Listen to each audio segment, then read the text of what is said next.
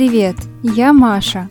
Этот подкаст – плод моей любви к хорошей литературе и вкусной еде. Здесь я расскажу тебе о книгах, которые питают разум, а потом мы вместе приготовим блюда, которые захватывают воображение.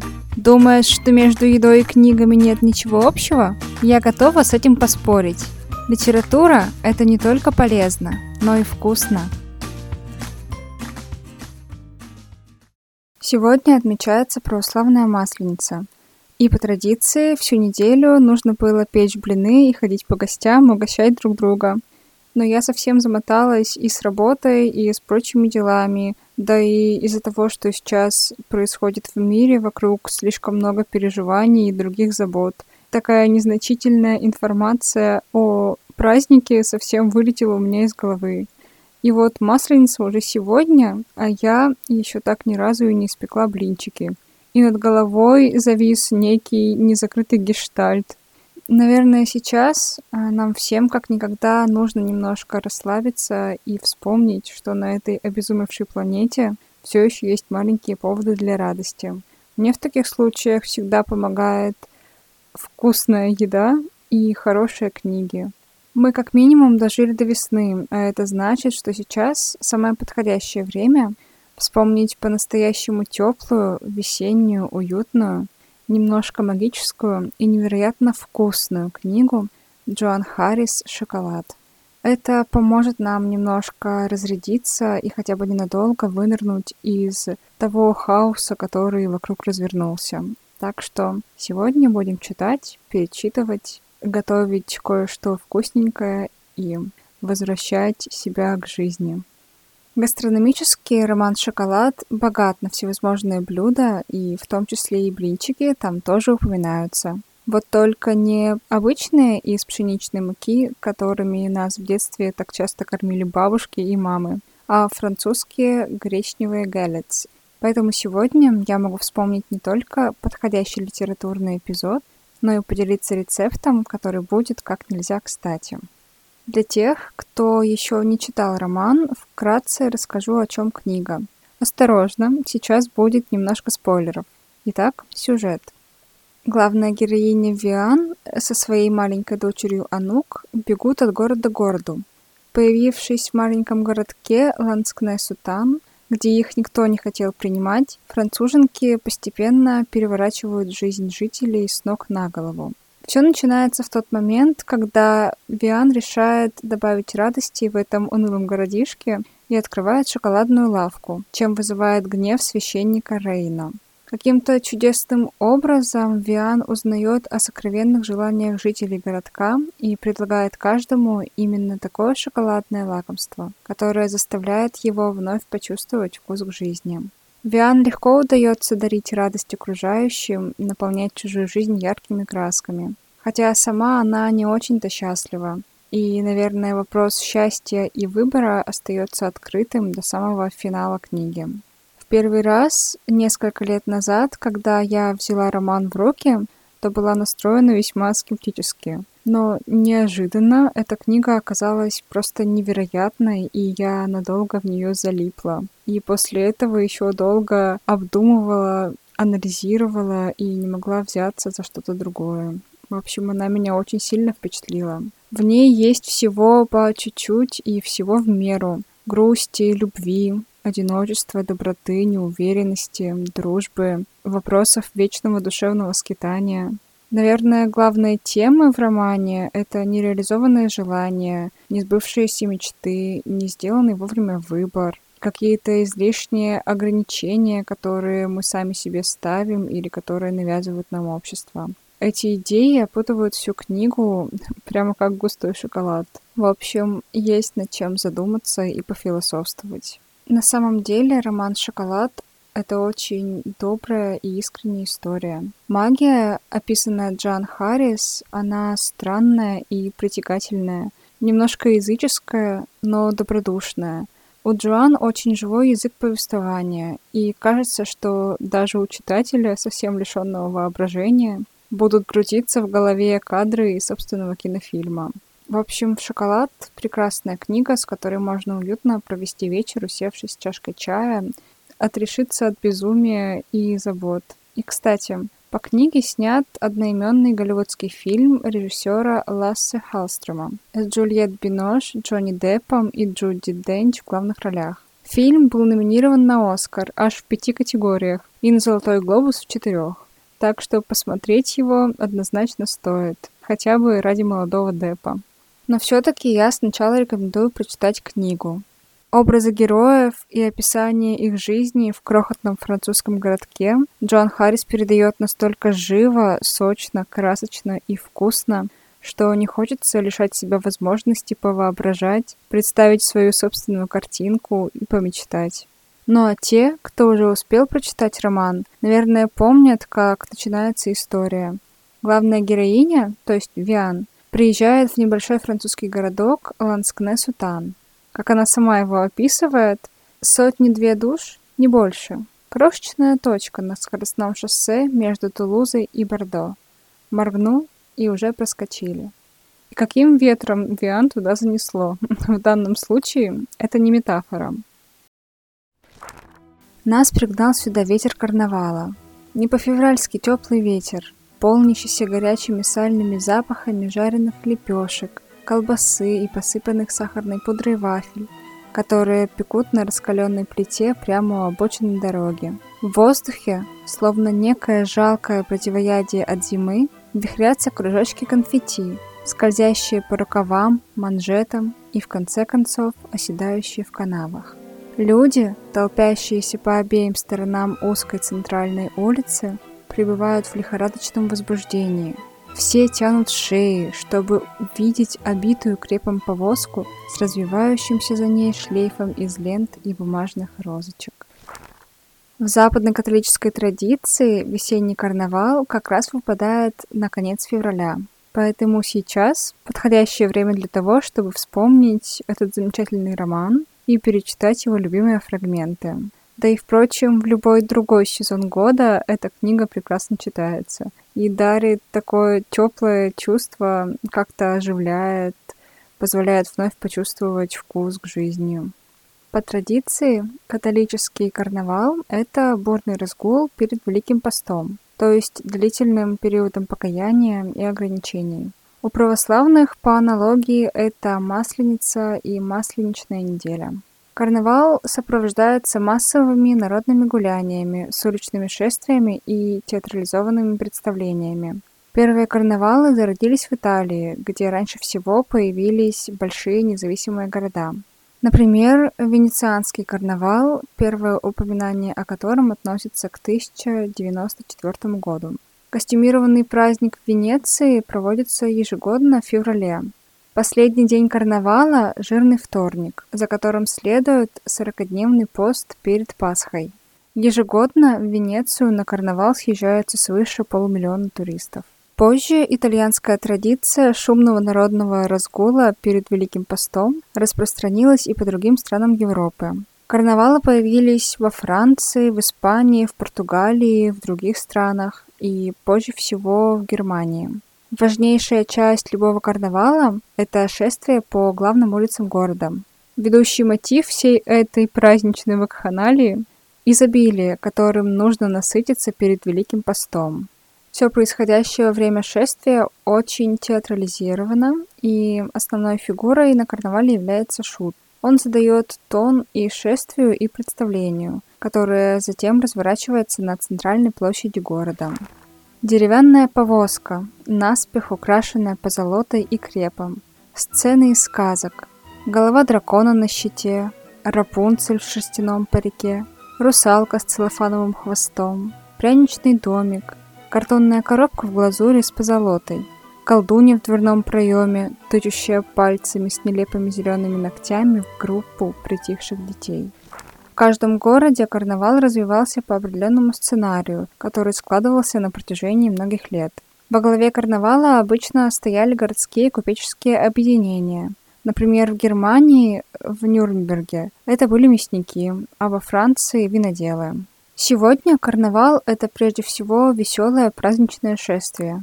Именно его и наблюдают Виан и Анук в начале своей жизни на новом месте. Анук в одной руке желтый шар, в другой – игрушечная труба. смотрит во все глаза, стоя между базарной корзинкой и грустной собакой коричневого окраса. Карнавальное шествие нам, мне и ей, не в диковинку. В Париже перед прошлым постом мы наблюдали процессию из 250 разукрашенных повозок. В Нью-Йорке из 180. В Вене видели два десятка марширующих оркестров.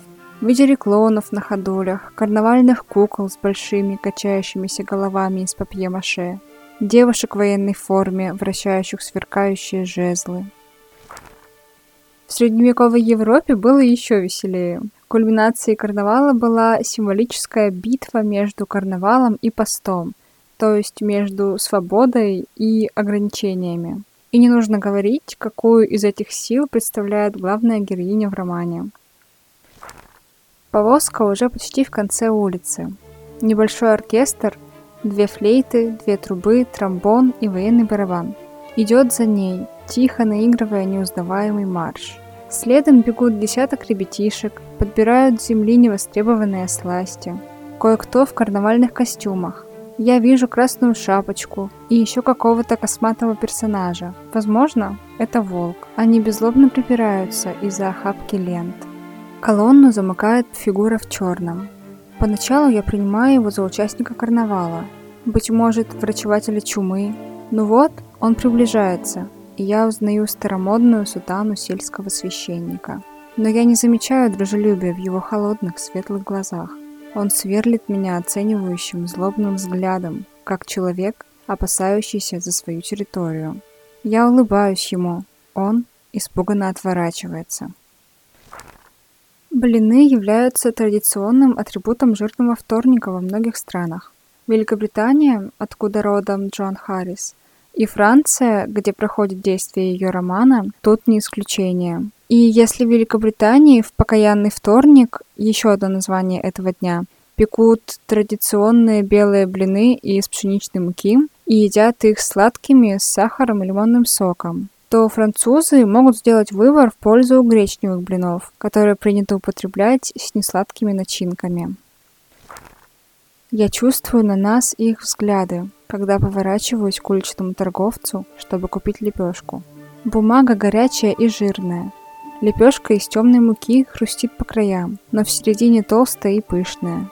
Я отламываю кусочек и даю Анук, вытирая растаявшее масло с ее подбородка. То, что в русском издании книги было переведено как «лепешка», на самом деле галлет или традиционный тонкий блинчик из гречневой муки, в который заворачиваются разные начинки. Скажу сразу, что рецепта настоящих французских галет сегодня, к сожалению, не будет. Я пока так и не смогла совладать с их приготовлением, и поэтому сегодняшний рецепт – это просто вариация на тему гречневых блинов. Еще заранее хочу предупредить, что с гречневой мукой очень непросто работать, так как в ней совсем нет клейковины. Из-за этого блинчики получаются ломкими, а правильные французские галет должны быть очень тонкими. Их обычно пекут не на сковороде, а на специальной блиннице, которая задает оптимальную температуру. Тесто размазывают по блиннице специальным деревянным приспособлением, так что блинчик получается действительно очень тонким. Его обычно даже не переворачивают, а просто накладывают начинку в центр и заворачивают к центру края блина. Держат на блиннице нужное время и затем уже забирают. Самый простой способ сделать тесто более послушным – это заменить часть гречневой муки на пшеничную. Но мне хотелось сохранить чистоту состава, и в конце концов мне это удалось. А вот с начинками можно экспериментировать и заворачивать все, что душе угодно. Например, сыр, ветчину, мясные колбаски, овощи, жареные грибы, яйца и прочее. Ну вот, мы немножко вспомнили роман, и у меня, если честно, уже разыгрался аппетит. Надеюсь, у вас тоже. Но не бойтесь, голодными мы сегодня не останемся. Поэтому пора наконец переместиться на кухню и взяться за дело.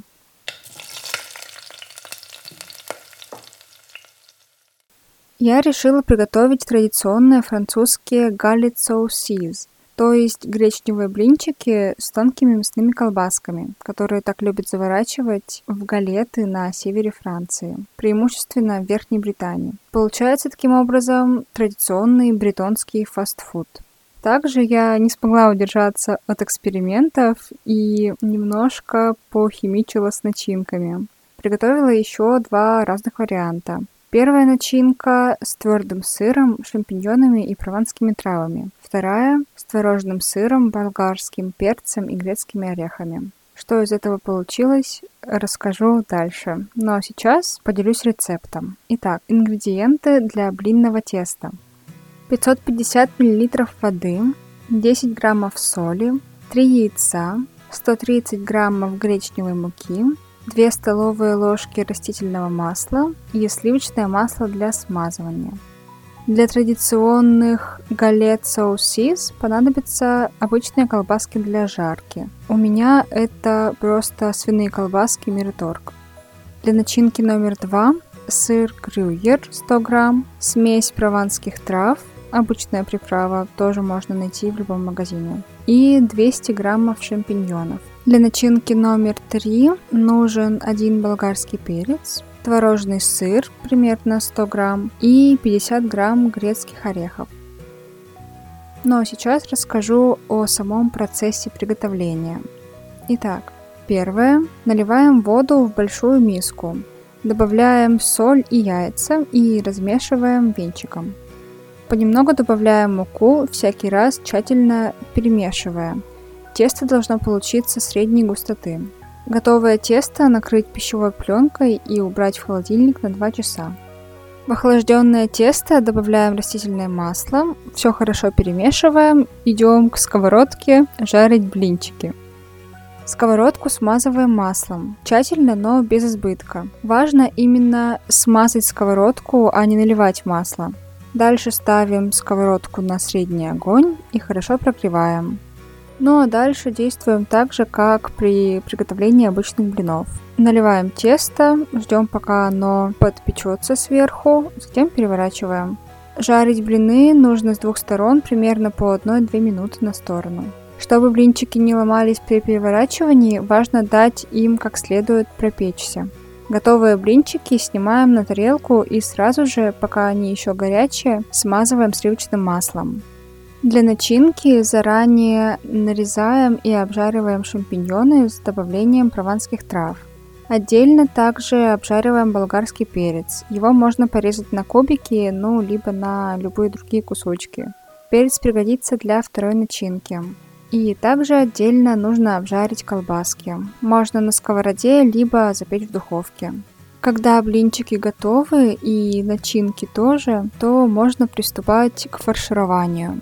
Для галет соусис заворачивайте готовые колбаски сразу же, пока блин еще горячий и более-менее эластичный. Да и в принципе другие начинки тоже лучше заворачивать в блины, пока они еще горячие. Для начинки номер два положите на блин жареные грибы и посыпьте сыром. Накройте начинку свободной частью блинчика, положите на разогретую сковородку и готовьте на небольшом огне еще 2-3 минуты, пока сыр не расплавится. Для начинки номер три перемешайте творожный сыр с жареным болгарским перцем. Порубите грецкие орехи и добавьте их туда же. Выложите начинку на блинчик и заверните треугольником, ну или полукругом. Вот и все. Блинчики готовы. Употреблять их лучше тоже с пылу с жаром и лучше всего со стаканчиком яблочного сидра. Гречневые блинчики я готовила в первый раз. Раньше доводилось пробовать только овсяные и кукурузные. Скажу, что французские галет мне очень понравились. Они не такие жирные, как обычные блины, несмотря на то, что каждый блин приходилось смазывать сливочным маслом. И если все делать грамотно и по рецепту, и слегка наловчиться в переворачивании, то блинчики получаются очень тонкими и хрустящими, и правда очень вкусными. Да и выбор начинки довольно широкий, и поэтому можно вдоволь поэкспериментировать. Ну, на этом все. Надеюсь, что вы, как и я, тоже сумели немножко почувствовать причастность к празднованию Масленицы, переключиться на что-то более позитивное и зарядиться весенним настроением. Перечитывайте роман или обязательно прочитайте, если вы этого еще не сделали. Готовьте блинчики, экспериментируйте с начинками, рассказывайте, что у вас получилось и делитесь впечатлениями. Карнавал окончен. Раз в год Ланскне ненадолго вспыхивает яркими красками и также стремительно остывает. На наших глазах толпа рассеивается. Торговцы убирают горячие плиты и навесы. Дети снимают карнавальные костюмы и украшения. Все немного смущены и растеряны от избытка шума и цвета, что испаряются, как июльский дождь, затекают в земные трещины, бесследно растворяются в иссушенных камнях. Спустя два часа Ланскне-Сутан вновь невидим, словно заколдованный городок, что является взору лишь раз в год. И если бы не карнавальное шествие, мы бы его, наверное, и вовсе не заметили. Если вам понравился пилотный эпизод моего подкаста, то не забудьте поставить оценки в подкастных приложениях и оставить отзыв. И еще напоминаю, что у подкаста есть замечательный инстаграм, в котором я выкладываю рецепты блюд и немножко визуала с процессом готовки. Так что заходите, там тоже будет интересно. Услышимся в следующем выпуске. Пока!